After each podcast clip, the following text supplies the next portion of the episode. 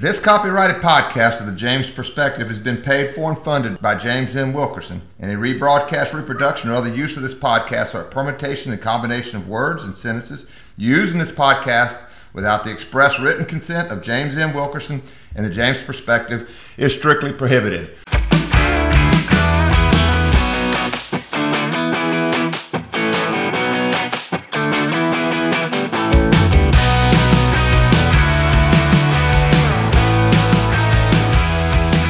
Morning, guys. Hello. Good morning.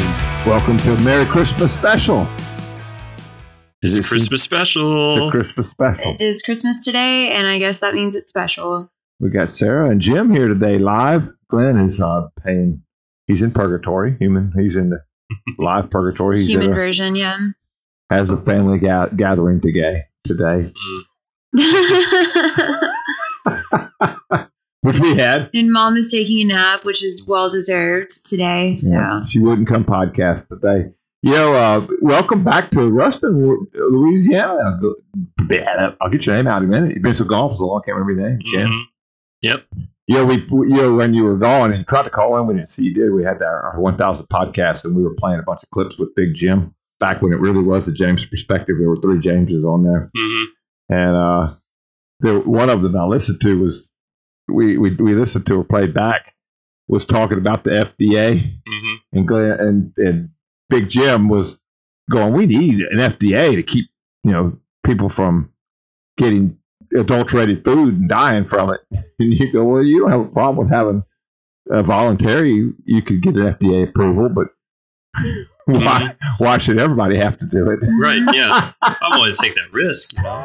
I kind of miss that. Um, I've been obviously more focused on theology, but I miss talking about economics and how a government should function. That's fun stuff. It's not nearly as high priority for me, but Well, I'm, I'm thinking if you haven't read uh, anything about this uh, new prime minister or president in Argentina, oh yeah, he's fun. you need to read about him because he is appears to really be a libertarian, mhm. truly one. And um, hopefully not a Pinochet esque libertarian, which he would nobody would call him libertarian. But why would you not? are you talking about what? Why would you not call him a libertarian? You're Everybody throwing has, people out of helicopters. well, no, he's throwing communist. yeah, you don't get to throw communists There's out of still people. helicopters. No, communists are people no, too. no, no. No, you guys are so confused. You're so confused. I'm gonna let you have this one. We can move on. Uh, Uh, he's not throwing people uh, talking about the Argentina all right, let me say, yeah, prime, there's, prime minister. Is that what it is? No, it's a president. President. we're not going to get into this today, but you know that there are there are several faiths, many probably as many as believe it as don't, that you can toss your salvation away, that you can waive that right that you have, lose that right. Catholics hold that, right? Yeah, we have that. You Yeah. can use yeah. I believe that's sort of how it is with communists. I think that you lose your right to be called human. if you, if you maintain any communist. Is? This is why you're gonna make it. You're gonna make it because you're gonna get a fringe audience, and they're going to be loyal. They're going to give you a monthly subscription. yes, uh, that that So they're, they're going to hold to this view, like yes. Recognize By the way, I don't know how to do this tactfully, but let's just say that for the last week, my stomach has been upset, Okay. Hmm, and I'm spending more time in the stalls than I normally do. Okay. nice. So yesterday, when we go to our normal breakfast at, in Arcadia, I spent some time in the stall, and for the first time in a long time, I've read the jail. I mean, the uh, the poop house uh, poets. They've written things on the, what? walls. Oh, the walls. Okay. Yeah. Yeah. got Oh. Okay. yeah. Yeah. We had another word other than poop house, but that's what they were called. They were poop Yes. house I poets. feel like we need to come up with something better. Anyway, one of them said "death to all leftists." I did not write that. Though. I saw it, but I did not but you write nodded your head. Yeah, you were like, You're really- "Ah, That got me to reading everything else, and it wasn't as good. That poetry made him cry. It was so beautiful. you put an arrow up saying amen. hmm The spelling was atrocious, Yeah. yeah, Uh, and I'm horrible. that's not surprising. Yeah, that's not surprising for Arcadia. Anyway, no. Um, So he's a president, right? he's the president of Argentina. He Took over uh, December the 10th, Okay. and the first thing he did was got rid of two thirds of the federal bureaus, federal, federal departments. You know, like if we have a Department of Get rid of two thirds of two thirds of them. gone, gone with the wind that swept through Argentina. Good on him. And so there were some other things that they wanted to do. He wanted to deregulate that were things that were ultimately supposed to be protecting the little guy. And he goes, "Oh, we're going to get rid of them, but first we're going to get rid of all these other agencies." And so his first act was to get rid of all of those. He had like a, a whiteboard or something like that, and just starts like so it has like a list of all of the agencies' names on them, and he just starts ripping them off the right whiteboard. This It was like to me, he was No. watching Milton Friedman. What, do we need a Department of Education? No, we don't. Okay, get rid of it. just like grabs it off. You have that. Yeah. You have that famous. Um, what's his name? Is it Peter Robertson? Uh, who does the uncommon knowledge interviews? Uh, I forget what his name is. Anyway, he was talking to Milton Friedman that one day, and he went through. He said, "Okay, I'm going to give you a list of all of the departments that we have, and you just name whether we abolish or keep." And all except for the Defense Department was abolish, abolish, abolish, did that? abolish. Milton Friedman. Yeah, okay, that's it. Yeah, yeah, it was Milton Friedman, abolish, yeah. abolish, abolish. I think he kept the Department of Defense. Department of Defense he kept. he said, keep. That's. That's what this guy did. So I thought it'd be fun for you maybe to look at that and we would- could could uh, have a conversation about that guy if you if you thought it would be Yeah, fun. we could do that this week. Sarah can educate me on him because she told me about him. Yeah, as I happened upon And him. you see, we got Georgiana in in um in Italy. Italy, and I guess I've said Steve argues with me because he says Zenobia would come before Georgiana, but I think that Georgiana is probably the, the most beautiful world leader since Cleopatra, and he says no, he forgets Zenobia. And Cleopatra was incest. She was yeah, she was a result of inbreeding. Heavy. Well, apparently, brotherly inbreeding. apparently it was, uh, that was that was what they did back in that day, and apparently it was successful because all the men agreed she was pretty. Now, I have never seen a photograph of her. Well, that's uh, like I plan on writing a book about this. I t- was talking to Sarah, Doc, and Katie uh, the other night that all of history is inbreeding. Yeah. And so, just because until recently, and so inbreeding was the norm. And so, because people's standards were so out of whack back then because of their inbreeding, we can't take their word that someone was beautiful as applying to today's standards. Well, I know that, that, that Adam and Eve's kids' theory was incest is best. No. I don't know if they had another choice. well, God might have made an exception for a little while. Uh, there seemed to have been some progressive, like it's called redemptive history for a reason. yeah.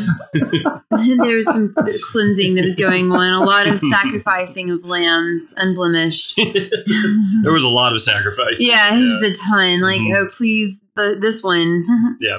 Well, I can tell you this, listeners, uh, that it's been fun with Jim going to seminary because he has to write papers, which gives us always something we can talk about.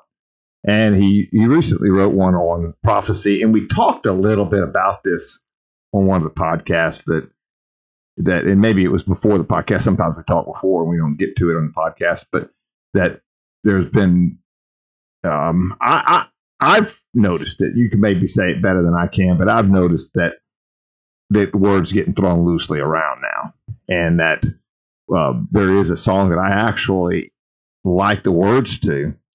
Um, I'm not so crazy about the video, but the the words to it I like, and it's it's really about more about defeating anxiety or, or, or getting anxiety out of your life and quit being fa- afraid of the dark, basically. You know that you should be living in without fear, basically that type of thing. But one of the lines in that is is use each breath to prophesy, each breath to prophesy. So when I think about the Bible, those even the prophets didn't prophesy every breath. Mhm. And you mentioned that in your paper. And in other words, you didn't put it in those words, but Mhm. absolutely, I think, well, no, no, I'm sure every now and then he says, I'm hungry. Yeah. there was a breath, I'm hungry. hmm And so you can't use each breath to prophesy if you're using the Not old. even the prophets, quote unquote prophets. you are telling the truth Yeah. if you say you're hungry, though. Mhm. You, if you're not hungry and you say you're hungry, then Yeah. I think even that song would say you're not prophesying. Yeah, you can you can tell the truth without being a prophet. Yeah. If I say that this is a table, I'm not a prophet. Yeah. wow, it's incredible. That must have been God speaking through him. So, so I thought it been, I, I thought it, it, it, it was being thrown around loosely, or the definition had changed, which is what your paper was. And I'll say this: that one of my, you know, I, I used it a lot as an example, but the word uh, fantastic is something now people use for that's great, fantastic. And the, the original meaning up until 50, 60 years ago was bad. It was like a fantastic train wreck. Mhm. It was gruesome and just amazing, bigger than you could imagine. It was fantastic. Now you'd be, well, it was a fantastic train, train wreck. Really? What happened? They stayed up on those tracks or what? You know, Does nobody got it hurt. happen? Yeah. You know, but it, so so words change, and so the question is, did it change from the Old Testament to the New Testament, And should it? and should it? And you're and, and you go ahead and you can elaborate if you would like on that. Mhm. I would say that because we associate prophecy with the Bible so much that we need to use it the way that the Bible did. And that was the argument of my professor, by the way. And that's who I want to give credit for. A lot of my ideas come from him, and that's Glenn Kreider at Dallas Theological Seminary. He lays this out very well. And I think that because we use prophecy different today than we see it being used in the Bible, it results in a lot of confusion. That whenever people say they prophesy, you're like, oh, really? And, and they're like, but I want it to be clear that I'm not prophesying like the Old Testament prophesies. I'm prophesying by saying a good word about the church or saying a good, encouraging, uplifting word to you or by praising God. They have to give that explanation because they know that it's confusing. What verses do you know that they rely on to to say, Say that? that it changed? Um, yeah, I have I have it in my paper, but I don't have my laptop in front of me. Um, there is a quote in uh, in one of the letters to the Corinthians that Paul says that all prophecy is for uh, encouraging and uplifting, something like that, building up. He says that, and that's a rather short and vague statement for you to argue based on that.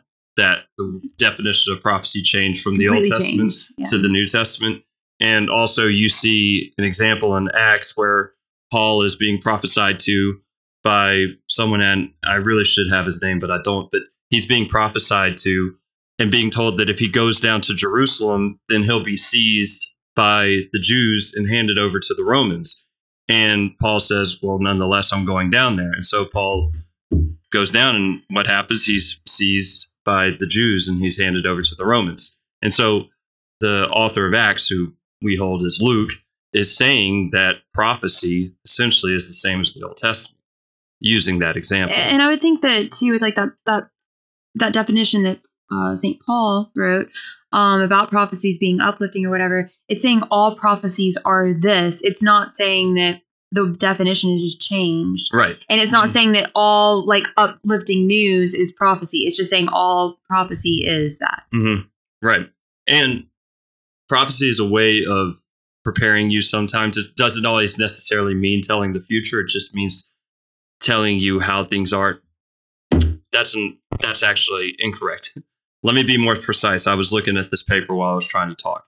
Do we need Prophecy to pause is, for a second? prophecy is God speaking through you. Yes, the extraordinary influence of God to make known the divine counsels and will.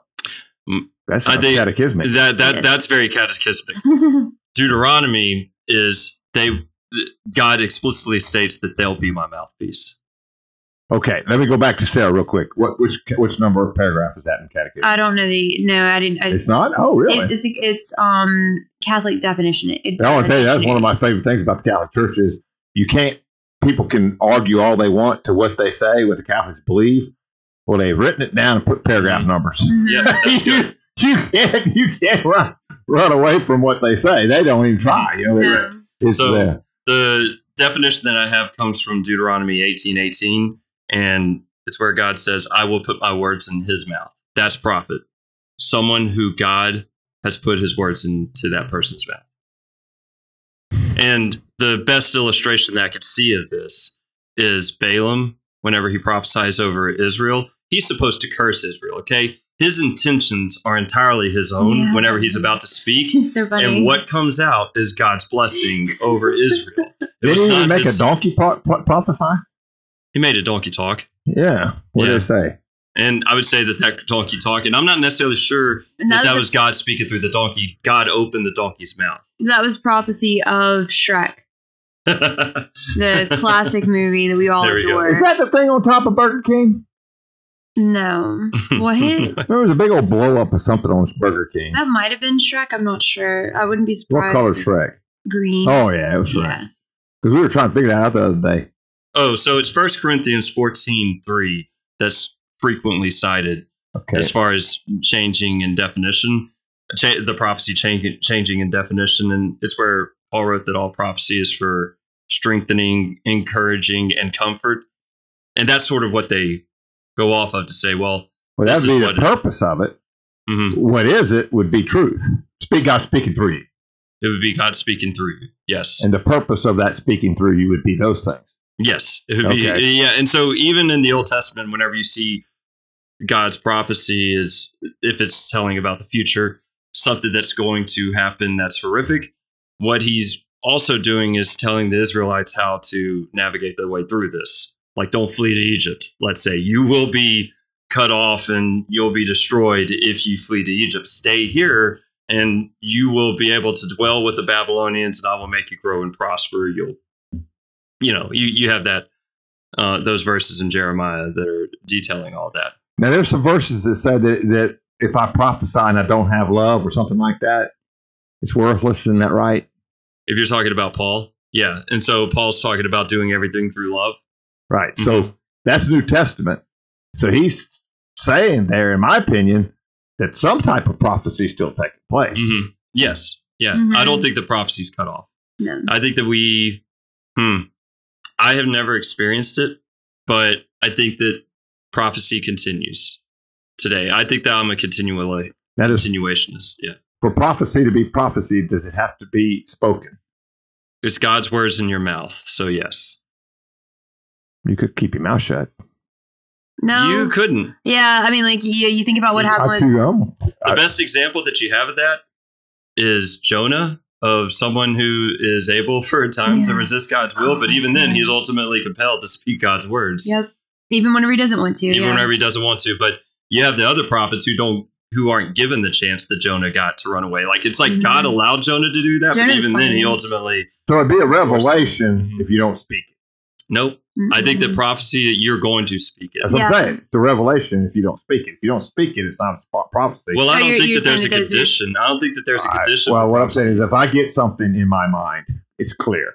Don't do X. It's clear. I got this from God. I can feel it. Mhm. If I don't say anything to anybody, and he's not being can't be- required to yeah, say it's not it. required to say it. I've just it's been revealed to me.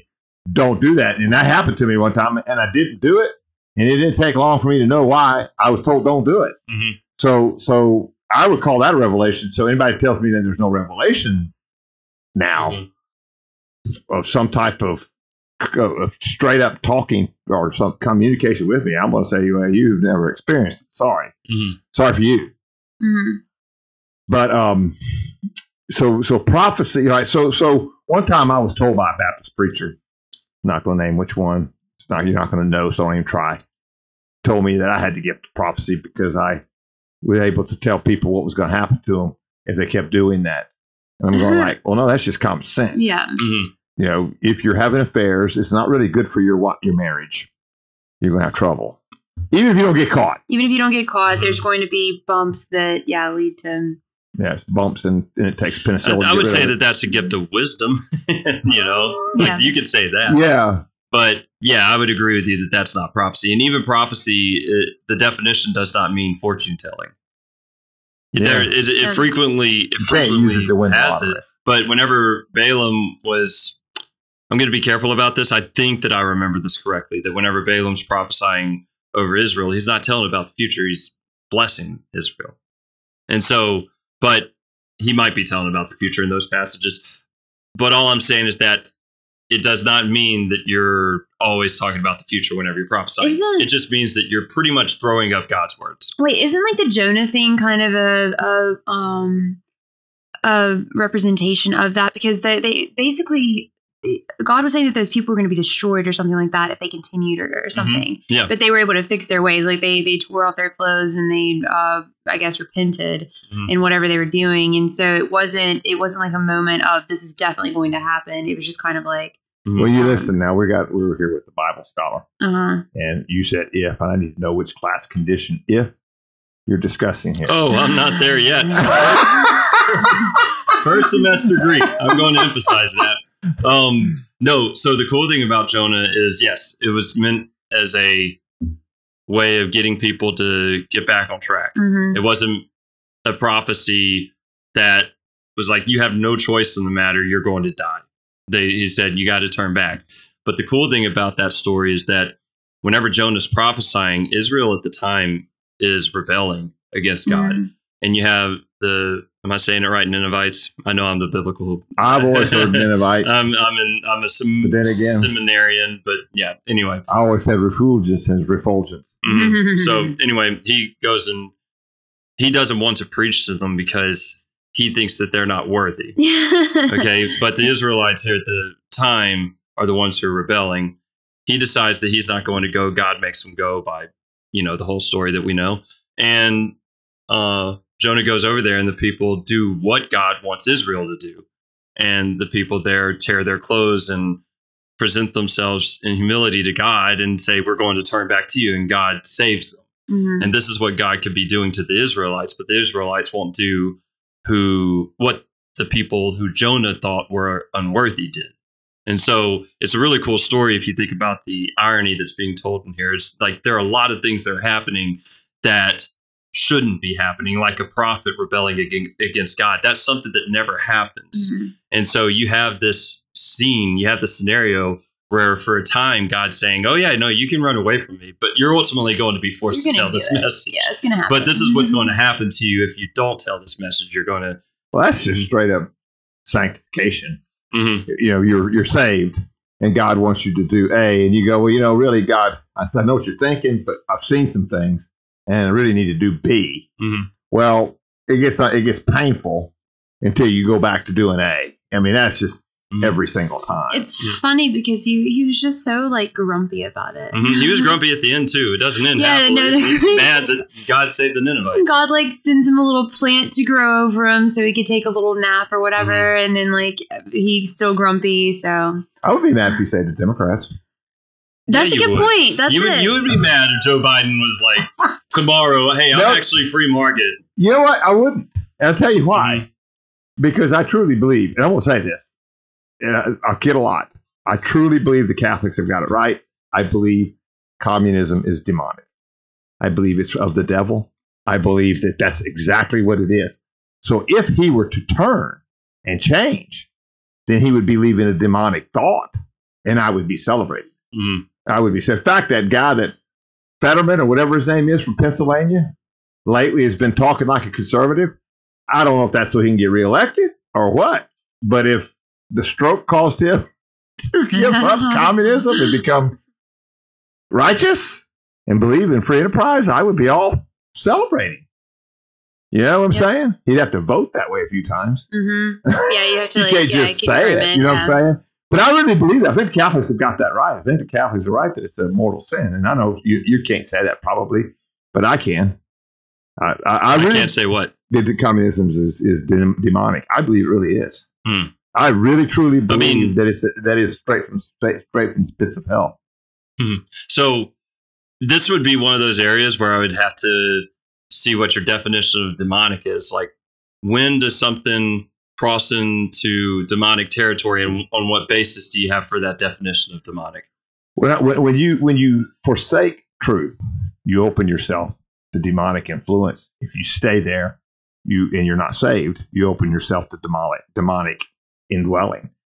How far does each person go? I don't know, but it's like fiddle, fooling around with Ouija board. You shouldn't be there. Right. Yes. No, I agree with that. But it, that could be said of any sin that you're in. What what differentiates communism from, let's just say, someone who is indulging in porn? The number of people it kills. Well, and I would say I would say too the like what it the thought process that goes along with it. Like I would say that communism um generally le- leads its uh it, it it leans towards we as humans know better than like God and like in a weird way, but it is just like we can straighten this out. Um, we have like more ability to straighten it out than some kind of like higher power, like trusting all of that. Because like I feel like that's the reason why most of them like they aren't Christian. Um, like those. There, there's it is true that most of them are not Christian, Mhm. But that comes from it's it's yes. incompatible. Well, Um, uh, like I believe that. I don't have a defense of that at this point, but I would say that the reason that a lot of them are not atheists is because the founder of Marxism, or at least the one who popularized it, was the one who gave that whole. Uh, it's the what do you call it? The opioid of the masses, religion. He said religion is the Mhm. opioid of the masses. Things, it's the thing that keeps them asleep. Yeah. And so he was obviously anti-religious, and so your his followers are going to be anti-religious. Um. But it's it's not compatible with Christianity. It's not- it's just not. I, I- I would say it kind of goes along with like, like it makes me think about postmodernism, where postmodernism I think is a very uh, close um, comparison to the original sin, which is us saying that we know better than God, and um, and so like we're we're basically getting rid of all these morals and all of these rules that He's put in place, and it's just like anything goes at this point. And so I, I would think that communism is similar to that. Yeah, you asked about. I agree with you, by the way. Yeah. I, I like what you said. The the you asked about Milei. Um, is he as bad as? I mean, you, you made the joke about him and, and Pinochet, and I, I will say the difference is that first of all, we don't have any proof that Pinochet threw people out of helicopters. That's that could be just a wives' tale, a fairy tale. Mhm. I was hoping it was true, and I couldn't find any evidence that it I do was. like that you say fairy tale because fairy tale is something where it's like, oh yeah, like I wish this was Mm-hmm. a thing. Well, I thought you know the the, the, only two, the only places that I, I've seen that have overcome and appear to overcome communism, one of them's already lost it again. Po- Poland had a bad election recently, so communism is rearing its ugly head there again. But but apparently Chile is still able to fight it off. Uh, if Milei pulls it off, he'll be he'll be a rare exception. I will tell you this: that I didn't I don't know why I didn't think of this, but he just ignores them. He literally just ignores the communists. He doesn't call them names. He doesn't say things to them. He just says, nope, we aren't going to have the Argentine dollar anymore, peso, whatever they are, because we can't trust the government to do it. So we're just going to have whatever currency you two agree to, you in a contract, agree to it, and we will enforce it in our courts here. We won't have it anymore. He just ignores them. I think yeah, like wait, that's I think that that kind of helped me understand what I was saying about communism, where you're putting all of your trust in all like everything that um we do goes into a human organization that's supposed to solve all of our problems and we're supposed to put all of our trust into that Well, that's a process. It's, that's one of the things that I had to talk about earlier on here was trying to differentiate what the end goal of communism is versus what that middle part is. that we- Transition. Mhm. yes, the transition where you centralize power. And I, I agree with you guys that you'll never get to the end, which is no government. It's a withering away of the state. I think that's the what it, It was leads to originally fascism. called. Well, Whether they say it does, it does. Go ahead. I'm sorry. yeah, yeah. No, but I, I'm telling you that it's difficult for me. It's more difficult for me to um, argue that the end goal of communism, where everybody shares everything, is adamantly anti-Christian. Like, like we don't have a state anymore that's enforcing that, and there's no centralized authority that says we know better than everyone else. They're trying to get it back to where it's it's still the individual's determining his or her own fate. All right, that that is the end goal of communism. You'll never get there, Mhm. but if if You're, you're not allowing private property ownership. Mhm. If I'm understanding communism, communism right, you can't have private property. yeah, you you That's would not you would, you would not be you would not be allowed to have that because it's theft. And so I I understand how absurd that is. I would have to think about it a little bit more as far as my defending the case that's adamantly anti-Christian. That end goal is. Well, I think that I think that the problem with it is okay. You think about what Christianity is, like what we're supposed to be doing as Christians is giving to each other and taking care of each other, and uh, especially the weak, Mhm. right? But it's you have the will to do it. God gave us the free will Unless to. you're Presbyterian, David, that's for you. But um, David, David's a very he listens to all of these. yeah, so so um yeah, like you have the free will to do it, but under communism you don't have that. exactly. Mhm. And I exactly. think that's God the wants us to problem. Well, choose to do I the mean- right thing. Yeah, yeah. And so, But I, I mean, what he's getting at, let me say, I, I think I, Mhm. I, I think he's expressed it as good as he ever expressed it. Is the he's saying in this utopia is that we will want to share. Yeah. mhm. But I think that Mm. I think that um yes. But but but I How can you share something that's not your own? I though? know. Yeah. I know.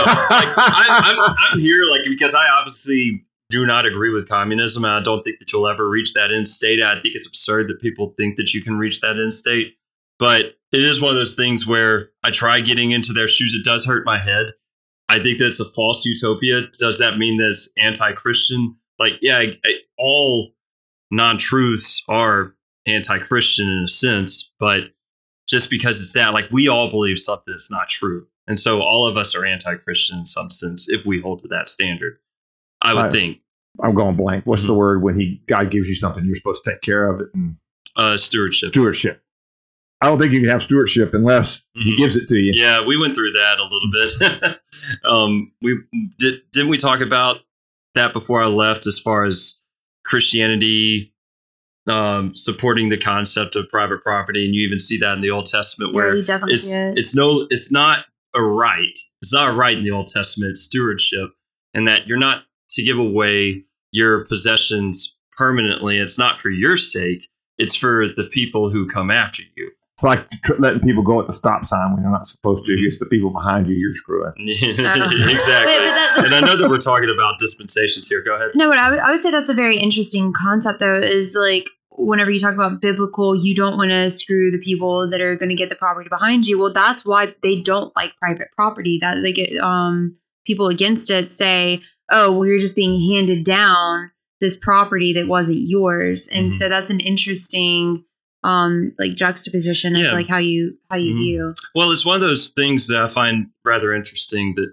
people argue as far as wanting inheritance inheritance to be dispensed with that everybody starts with an equal share because that's equity. Well, what about the people who have severe disabilities? Like they start with an equal share that I start with, they have no chance at inheritance. Like if someone who is extremely wealthy that has a child with a disability, they're not allowed to do anything to give them anything in their Mhm. inheritance to help them with that Like disability. Like that's the thing that I have a problem with. Because it's like if- inheritance is not is not inherently uh, unequal or in what what the other word would be inequitable. Equity, it's not, it's not necessarily Yeah, harmful yeah, it's not- it's not and necessar- equity. Yeah, yeah, yeah. So it's not necessarily harmful as far as equity goes. Mhm. In fact, it, it in a lot of cases it will help people who would otherwise be worse off if we had a truly uh, equitable society. All right, so so going back to prophecy, because we we've already we we we've we've tackled the communism thing. Back to prophecy. we haven't because jim hasn't admitted that it's a grave sin yet no, just kidding. I'm sorry. Back to prophecy. I'm not a Catholic. I don't have to admit that stuff. I admit it. I know. you're readily you're readily all about That's that. That's the one that yeah we, we can pull him over with that. Yeah. Yeah. All right, so so a a, a prof somebody who speaks. uh, There's a difference between pro- someone who sometimes speaks prophecy and someone uh, and someone who is a prophet. Is there an office of prophecy? Yeah, so I'm I'm not necessarily sure about like the whole office versus just someone being a prophet. Um, I'm sure that there's evidence for it, but I haven't studied it enough. All I know is that if you're saying that someone is a prophet because they have spoken at one point in time as a prophet, then I'm fine with that.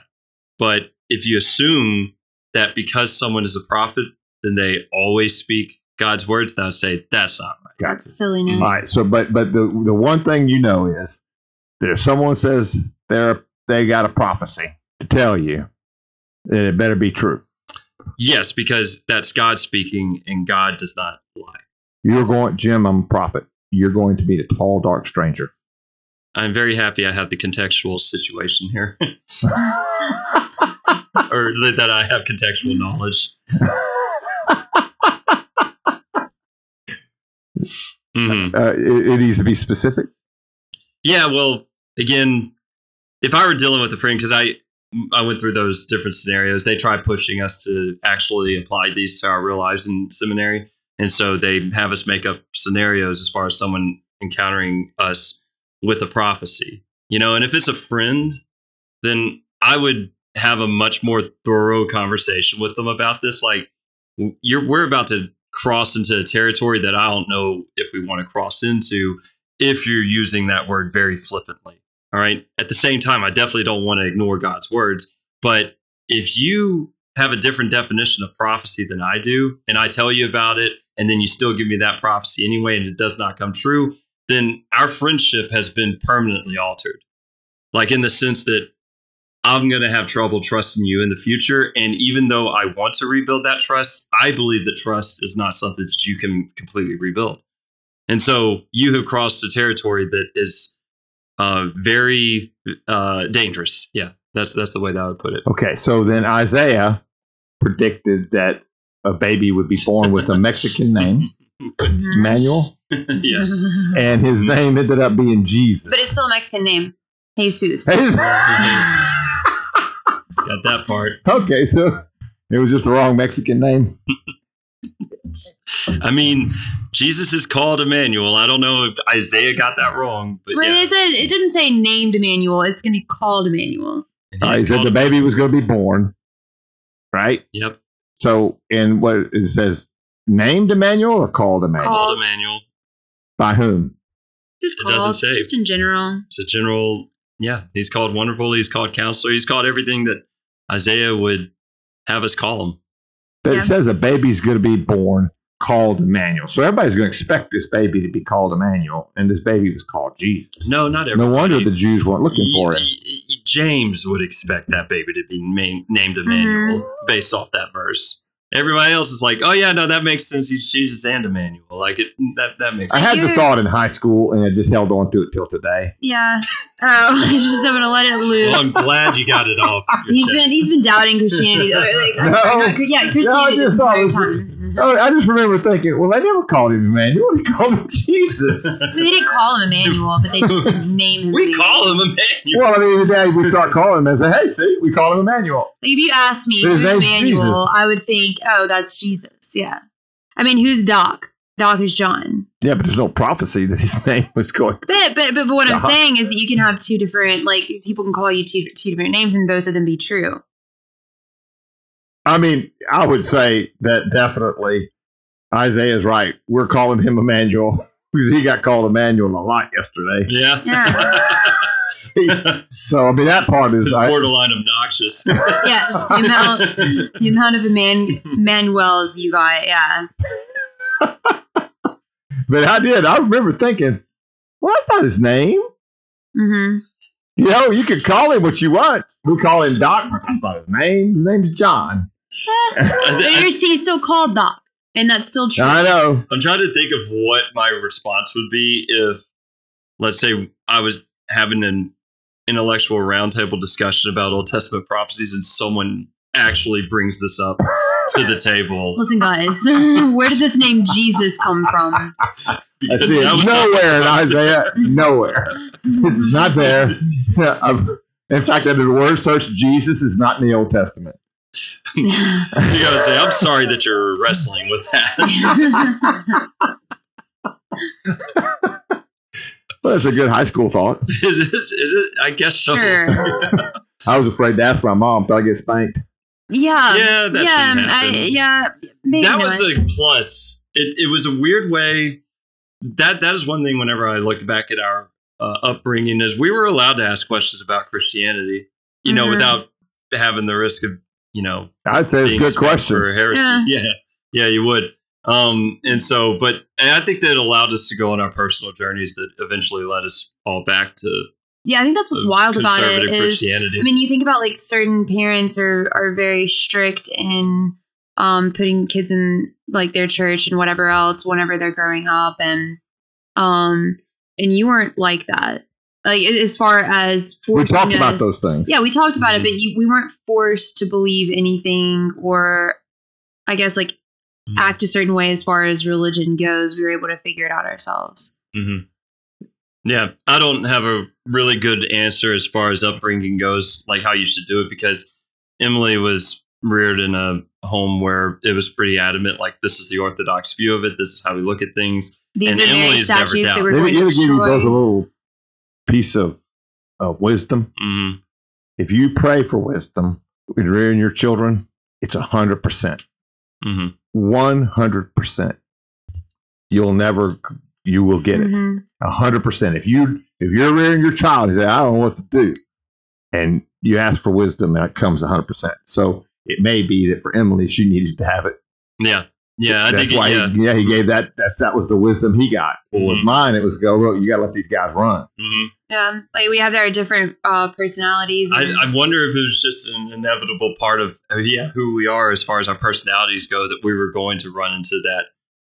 I don't know. It wasn't necessarily a season of doubt. I always say this is that even in my darkest moments, I would never, ever, ever think to say Jesus Christ was not Lord or think to say that, I don't know, the whole God doesn't exist. I would never think to say that. All right. I always had it in my heart that those two things were true, but I simultaneously had serious doubts about these things. And I so, think I was the same way. Yeah. Mhm. yeah. Yeah. Um, like I, I know that there are many times, like a, a good portion of my life, I was pulled away from, um, from Christ, and like he was just clearly not part of my life. Um, but even during those times, I knew that I would come back to him, and it's weird. But, Mhm. uh, just I, I knew that um, he was really there, and it was a truth that I was basically actively ignoring, hmm Yeah. which I'm gonna have to answer for, which is gonna suck. That's unfortunate. Well, it is. It is. It is interesting to see all of you guys going heavily Christian. I mean, Mhm. it's it's interesting to me. Um, is it Anaxagoras? Is how do you say his name? I'm trying to remember. I was I couldn't. But uh, he was a Greek philosopher. I know you have to learn all that in seminary. I haven't learned everything. you don't know all of it right now. You can't just tell us. I After think his name's semester. Anaxagoras. He was the one who um, first figured out the eclipse Okay. in Western civilization. Mhm. It's been figured out several times in Mesopotamia, places over the time, but in, in, in Western civilization, he's one figured that out. He said something interesting, though, that I, I read this morning because it's only excerpts. You can't, it takes you about 40 minutes to read everything they have on him. Most of what we know about him was written by other people. Mhm. But he said something that, that made me ponder for a minute that when you consider the fact that there's this smallest, you break everything into the smallest pieces, and you ultimately end up with the exact same thing. It's just atoms. Now, he's not the one who figured out there were atoms in space. That's another person. But he did figure that out. He's going like, well, then they, you know, so then, then somebody, something had to have created this. It's what he was thinking, and he was not. He was smart enough. He wasn't going with the Zeus and all that stuff. He was Mhm. sitting there thinking, um, something created this homogeneous, homogeneous Mhm. matter, and then it comes together and becomes heterogeneous for a while, and then it goes back to being atoms again. Mhm. And sure, that sounded like to me he was coming close to thinking there was what God really was. Mhm. Mm. You know what I'm saying? Mhm. Uh, When I was reading, I couldn't help but think, man, how do you send this guy to hell? You know what I'm saying? Yeah. Yeah. I, I just was wondering, you know, because he was basically saying something made this. Mhm. You know what I'm saying? Yeah. Yeah. And it's so interesting because it's, it, it, it, it creates these people and then it creates a brick or it Mhm. creates a stone. And I mean, even if the stone lasts for a long, long time, eventually it's going to be back to nothing. Mhm. Yeah. And and I just wonder what you guys thought about these guys that were able to think like that. Was that divine inspired? Was that just he just made him ex- smarter than everybody else? Mhm. This is an issue that I'm I plan on wrestling with that I am wrestling with as far as what happens to those people who either were before Christ and did not have knowledge of God as far as Israel goes, but They will receive a They- lighter beating. yes, they they will receive a lighter beating. That's what we have Yes. in that famous verse of the tenants.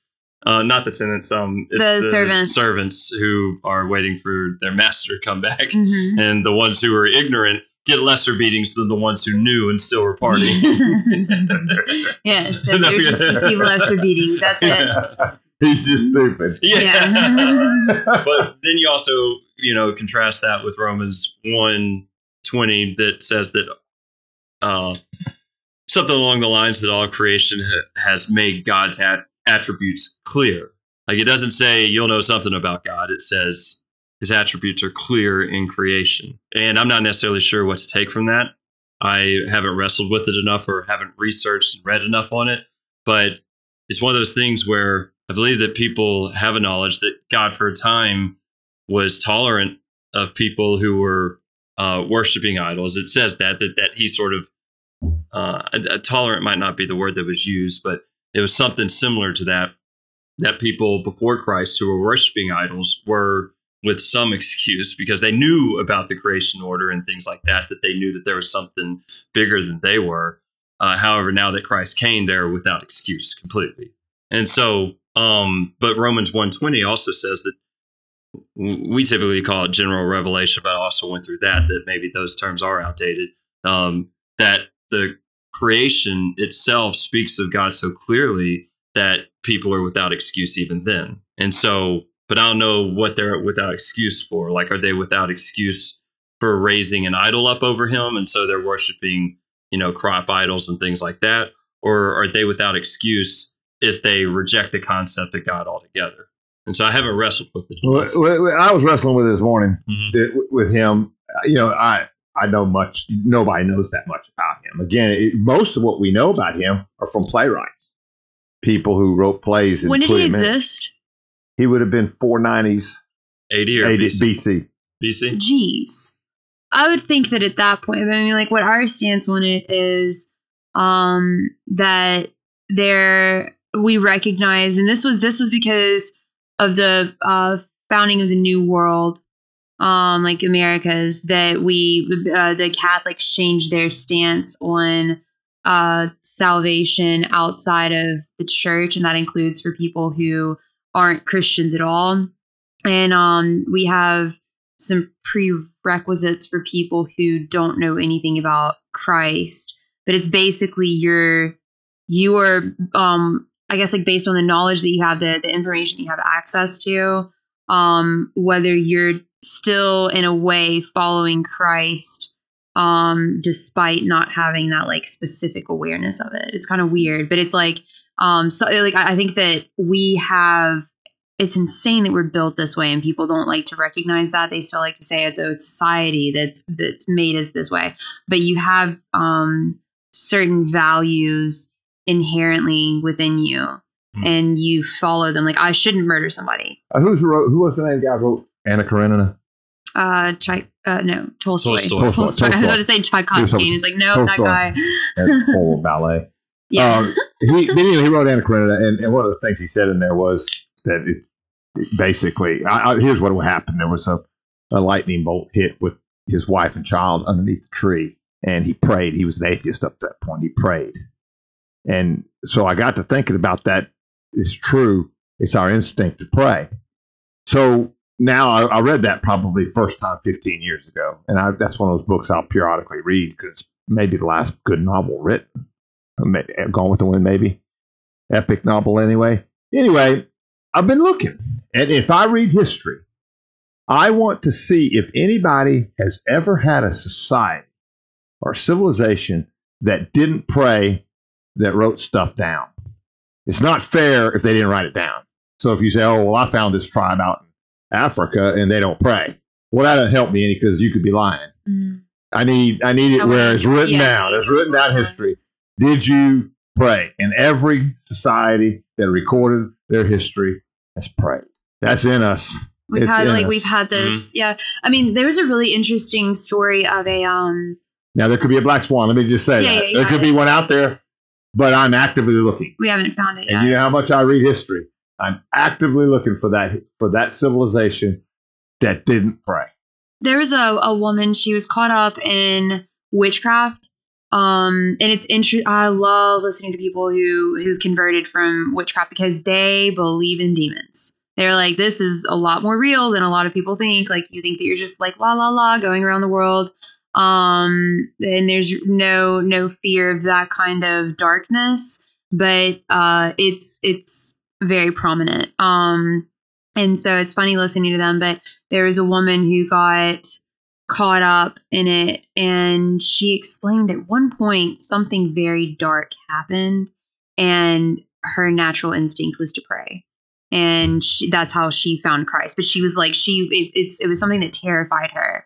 And she was reaching out to christ like he was her like um her father her savior and and she knew it hmm and um it was after that moment that she was like dang it there's something real in See, there are moments like that to where I believe that Revelation one twenty verse that the creation is has made God's attributes clear, and I can't prove that on an academic paper, but It yeah, sure sounded like to me Anaxagoras got there. mhm. It just seemed like he got there. Yeah, yeah, and so I and I think that if you ponder it enough, I think a lot of the times what happens is we suppress it or we haven't thought about it enough. I'm telling you, I wrestled with this in the Marine Corps and uh, while playing baseball about the concept of atheism that we live in a closed system, and first it's absurd, but second it's extremely terrifying. All right, but the first part is is what convinced me the most is how absurd the notion is that whenever you think about even the mo- molecular makeup of the smallest of organisms that that came by accident. And you can't really explain that through evolution even that from the very creation of life you have this highly complex thing. And this is something that's microbiology. This is not talking about human beings here. People talk about like the irreducible complexity of these atoms that are making up this organism and this organism has i don't know how What many of these atoms. And so whenever you think about that it's like okay but and we're saying that that thing right there that's not even human beings came from something that was random and thoughtless and that we have this force behind it called quote evolution that we can't really explain anything about it that just popped up. It's like that's a religion right there. That's something that it's it's a famous saying by Geisler and this other guy I forget his name uh, Frank Turek that I don't have enough faith to be an atheist whenever I like was reading about that I was like okay I really don't have enough faith to say that that all came by accident and so your guy that you're talking about, I think he had that same conclusion. Like, wait a second, if you really think about creation here, then what we're talking about is something that was organized. Yeah. and if it's organized, Mhm. if it's designed, how then did he, that has how did he get from this designer. homogeneous? Yeah. Right. Couldn't Yeah. figure it He out. couldn't figure it out. And so the way you figure that out is say, well, we have a creator. Like that's what happened. And I want to tell you something. I laugh because people try to say, well, uh, you know, a little bit later, not, is, uh, uh, Aristotle came later, closer to 300, 290. He was in that era. He came very close to what, what some people would say was evolution. He took he took animals and he put them in order from the most uncomplex to the most complex Mm-hmm. and someone says, "Well, he never. He, how come he didn't see evolution? Was he didn't he didn't see evolution? He didn't think it was possible that this one could become this one. He didn't. He he rejected that. Mm-hmm. You see what I'm saying? And and it's, it's it's just interesting to see that these very smart guys were struggling with all of this. Mhm. Jim, Mhm. it's, it's it's it's scary almost in a way to me Yeah. yeah Mhm. so, or, or concerning like this. But um, the, the reason I got to going on him, uh, reading about him, was because of a different reason. I, I guess you know who Pericles, right? I'm getting. Mhm. I'm, yeah. I'm, now I'm, you're getting me. I'm getting to the real peak. yes. Well, Pericles tr- studied philosophy under Anaxagoras. Okay? Okay. And then when when Pericles started becoming too politically powerful, they went after Anaxagoras to get to Pericles, and they, and and Pericles didn't protect him, which to me, I that's a very difficult thing. But that's how I got started on him. Mhm. Well, I was, well, what's this guy teaching? Why? Why? So I got I left that area and said, let's go see what. And I and I, I, I you know you can go like I think it was Stanford had a really good article on what he believed, and then and then it gu- guided you towards what he, what he wrote. And, and Jim, about fifteen pages. The rest of it's written about him. Uh-huh. You can read everything he wrote that we have in ten minutes. Oh, nice. you know that is an interesting thing. He again, he's he never claims to be first, but he probably was first in Greece. But he realized that, and this is in his writings, the sun is putting out its own light, but the moon's not. I'm telling you, the moon's not putting out its Uh, own light. That's crazy, yeah. And he goes, I'm telling you, when the Earth lined up with the moon and the sun, it caused a shadow. It- he figured out what an eclipse was in, in 467. And now Um, we have the Bonnie Tyler song. It wasn't a total eclipse, though. Yeah, of the heart. It wasn't a total eclipse. mm, Oh, okay. But the point I'm making is, is it was just funny to see this. But here was the what, real funny thing: he's not a prophet Yeah. because he thought it was a flat Earth held up by this big puffy air because that's what was explaining volcanoes. there. There's just a lot of hot air in this Yeah. big ball. Oh it was a big wait, flat no, thing. yeah, big Big- flat a thing. big a big mattress. Interesting. Yeah, just yeah, yeah. so he wasn't a prophet. Mhm. it was not a prophet, not at all times, at least. Yeah. I laughed when I was saying that. He missed on that one. So, are these new definitions of prophecy? They're basically just saying prophecy is evangelization. Is that kind of what it is? It's, well, not necessarily going out and evangelizing. So evangelizing is bringing people into the church, Mhm. and prophecy is Bringing people up. That's what I would say. people up. There we go. That's a good definition that people use today. Is bringing building people up. Yep. Building them up, like, oh, you're doing a good job. But we have bud. a we have a gift. In Christ. We already have a name of a gift for that, and that's the gift of encouraging. yeah. And so there are people who do that. I do believe that they have a gift. There are some powerful motivators out there. And I think that actually David Goggins. it does a disservice to say that they have a gift of prophecy. No, you have a you have a more specific gift than that, and it's good that you acknowledge it. You're a great encourager. And so that could actually get them to do what it is that they're doing rather than I, I think a lot of times prophecy is used to puff people up actually. And so yeah, I'm more important than this person because I prophesy and that was This- actually something Paul Usually warned this group quotes the Bible, usually. So it's command my soul awake, arise, use each breath to prophesy. That's the exact line. hmm So that's what we're saying they're doing there. That's that's tough. Could you imagine just God speaking through all of us all the time? That right. Well- we can't go with the old definition of prophecy Mhm. be that. There's no well, there could be a desire for that to happen. It's just it hasn't happened. So I wouldn't mind that. Like, hey, God, do you mind just speaking through me because I'm an idiot? But that's not God's will. Yeah, I know, but Yeah. you could ask him. You know, it's also not God's will right now, currently, that we see him face to face. We'll But- die. But, But wait, we're told to seek his face always. what I'm saying is like I like this- that part of your paper, by the way. I'm sorry. I, No, I, cut. I try to cut into that. That's- But yeah, what, what I'm saying is that whenever we're supposed to be using every breath to prophesy, I mean, like that, that wouldn't be God's will, period, though, where he wants us to have free will and to be I'm able make- to use our own voice. I'm voice. gonna make a guess, a very strong guess that it's not. that's in there. That that's in there. That that's a that's a Bible verse. Mhm. Because that there are, I, I, if you ask me, this group, which is very popular, I can't remember the name of it. Melissa, uh, something. Anyway, she's a great hippie chick. Mhm. She's definitely a hippie chick. Mhm. She, you could tell she's from California. She's getting older. She's still a good hippie chick. Mhm.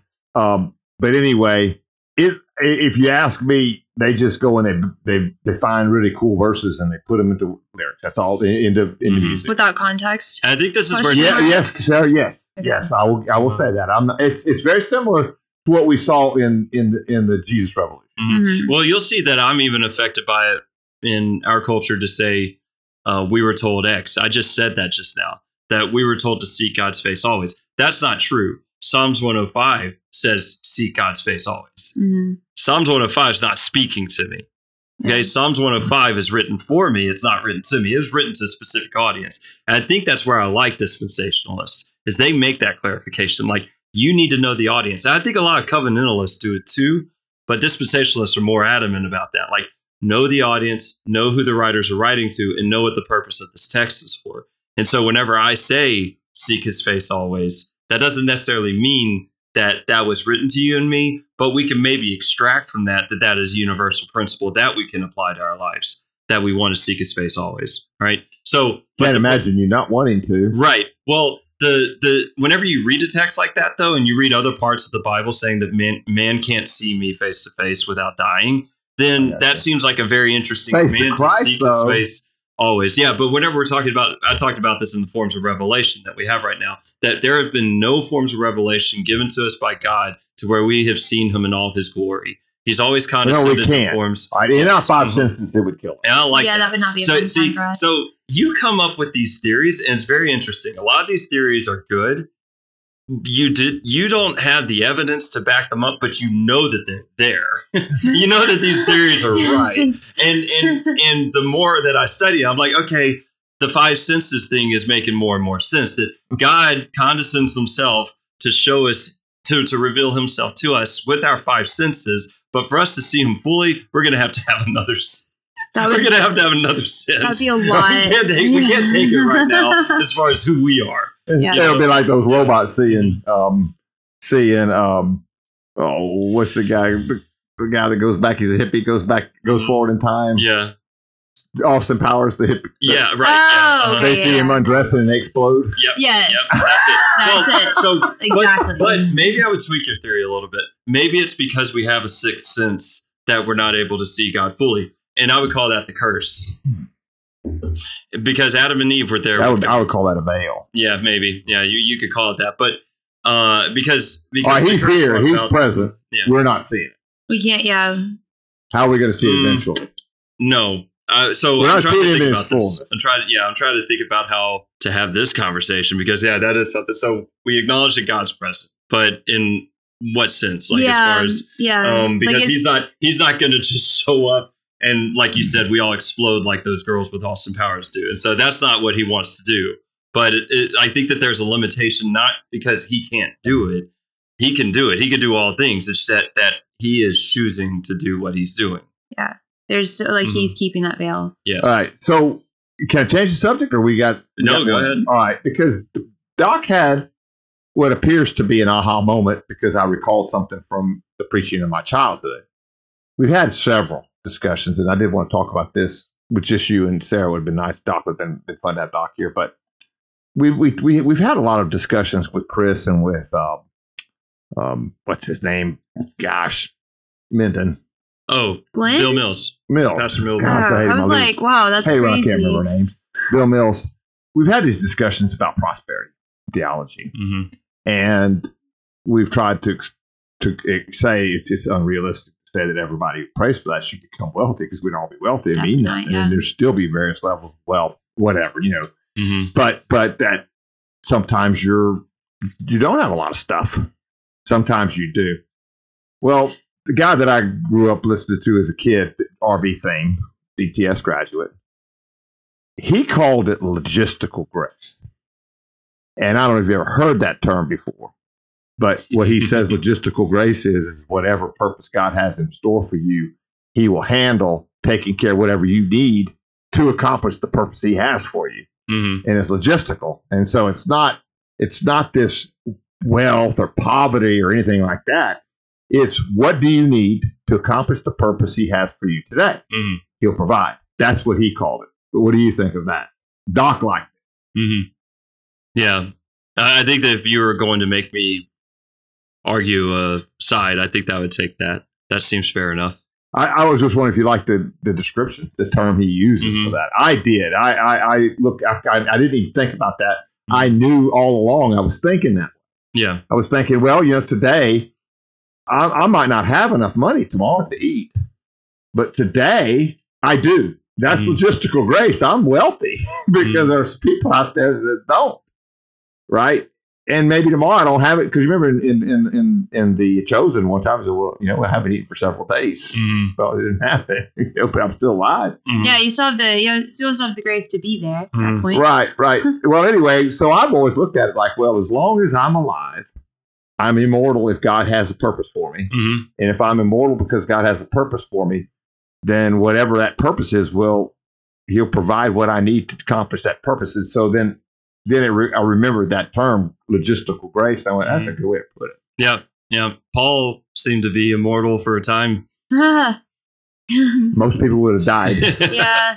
Whenever he lists his abuses and shipwrecks and whatever else happened to him, it's like, yeah, Dang. yeah. So The I can see communists that. were definitely trying to get him. It is funny to show God's power in that kind of way, though. Is mm-hmm. like, yeah, you can you can go after somebody as much as you want, but if God wants them there and to continue, then that- Mhm. that- that's not going to stop them. Yeah, yeah. I have a problem with the whole wealth, the prosperity and wealth gospel. yeah, I don't think. do, yeah, and so, um, and I don't know. I still have trouble.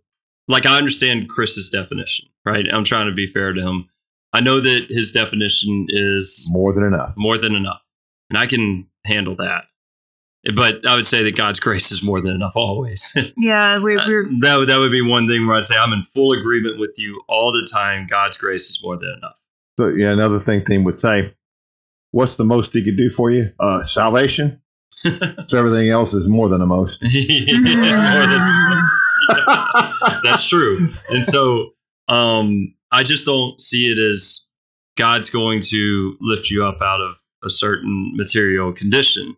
All right. It doesn't mean that I think you should stay there. And not even Paul says that. But at the same time, you should not necessarily, in my opinion, expect to be risen out of a particular state simply because you're Christian. There might be a reason that you're there, and there might be something that happens if you were to get out of that position that you all of a sudden become prideful or something like that. So, yeah, uh, uh, there is testing, I believe, that comes. There's testing where you have troubles, and then there's testing where you have prosperity. mhm. And that prosperity testing probably gets failed more. as much or more than Yeah. Yeah. Mhm. Yeah. And so, you know, there's just there are various problems that, like I said, I have with the material wealth and prosperity that I just don't find it tenable to be able to hold that theory if you take the Bible as a whole. There are verses, don't get me wrong, if you take verses by themselves, like the ask anything you desire and you will receive, then you could hold to prosperity gospel. That's not the entire Bible as a whole. I tell you what he's struggling with. yeah. He's told me this that is that what he doesn't like is to hear people say that it's holy to be poor. Right. Yeah. And that would be like saying it's holy to be a slave. And Paul said if you find yourself a slave and you can get out of it, then by all means get out of it. But if whatever status you find yourself in, continue in that status. I think what you were supposed to be doing, obviously, is seeking God's will, Mm-hmm. and and part of that is molding us, like uh, allowing God to mold us into His will, and He puts us through different tests. And um, but whenever I say test, too, I really don't mean like test as in can you pass or fail. It's really um a way of getting you through something and you you come out different and so it's more of a course maybe Yeah, that might be. yeah that might be better yeah it's like we're going i'm going through some training right now. It's a sanctification process. Yes. Well, for everything except for humans, stress makes things weaker. hmm But stress, for us if we deal with stress, it makes it stronger. exactly And so there's no question we need stress. Well, it's the same with the ship, right? Uh, like because I've heard that analogy used before that a ship, uh, whenever it becomes sea hardened, is actually stronger than one when it was in the beginning. But the stress eventually will get to it. yeah, got it. Yeah, but, Which, of course, it does to humans. yeah, we eventually die. but i think as, as far as um as far as that goes as long as you're praying and truly with your heart feeling i want to be doing god's will i think that the prosperity is for sure granted in the end Mhm. that's what we're that's what i think that the the actual goal is and it's funny to think about it because i remember um i can't remember i was like i can't remember where this was at but people were talking about our castles in heaven and what they would be like and something like that i can't remember I just want to hammock I now. wish I was where like I, I wish I could remember where I was hearing this because people were talking about what their castles would be. And it's like, we're not gonna care. We're in the presence of God, the actual presence of God. And that is gonna be so overwhelmingly powerful that I like it's funny because you can see that materialism is still attached to people whenever they think about um, what we're gonna have after death in heaven. And that's like we're gonna be purged from all of that. Mhm. Well, Um, part of me thinks that there is a longing for that, though, and the the reason that I think that's because of the beginning of the Bible and the end of the Bible. I've talked about this on here before. Is how people think about heaven as a faraway place, and that it's a entirely different, um, Realm, yeah. yeah, realm that that is somehow going to be very distant from Earth. And I hold firm to the belief right now that it's going to be a new heaven and earth. It's going to be this, but it's going to be like a glorified body. It's going to be a glorified universe. And we're going to be here. We're going to be physical beings walking around. We, we might have an added sense or a sense taken away, however you want to look yeah. at Oh, it. by the Yes, way, mhm. I let it go because I want to interrupt. Yeah. You said I didn't have any authority for it. For saying that? Yeah. Oh, yes, I do. No, I know you do. Emmanuel Cotton Bergson. Oh. All right. Look at that. So,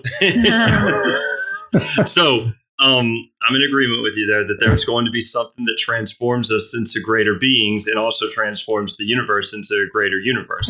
But we're going to be here.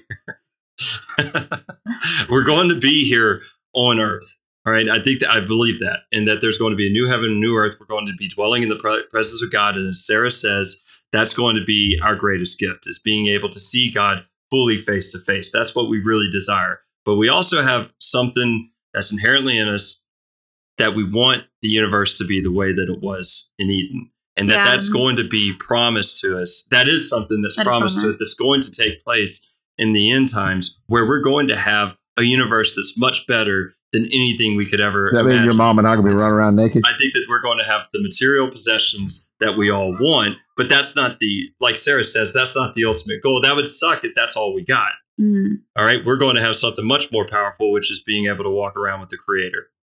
Yeah, and, I think you have a, a, a better perspective of what those material ob- Mhm. objects are and like how we're supposed to be Mhm. interacting with them. Yeah, yeah, it's it's God's kingdom. Mhm. I mean, that seems like the most awesome theme park ever I think it's for I think. I think that's also what people get wrong about work and uh and rest Mhm. is that work isn't wasn't designed to be the work that we're doing on earth like we're Mhm. not supposed to be uh toiling as we are that was a, that was part of the curse of um the original sin in the fall but uh god set up adam to work the Mhm. garden Yep. and it was it was again like a gift of life and um and so i think it's funny whenever people basically talk about heaven too as like i'm just gonna go sit in my castle and chill all day Mhm. it's like no like yeah, it's it's i love going out to the garden and getting actual tough work done Mhm. um and then you and then you go back inside after a, a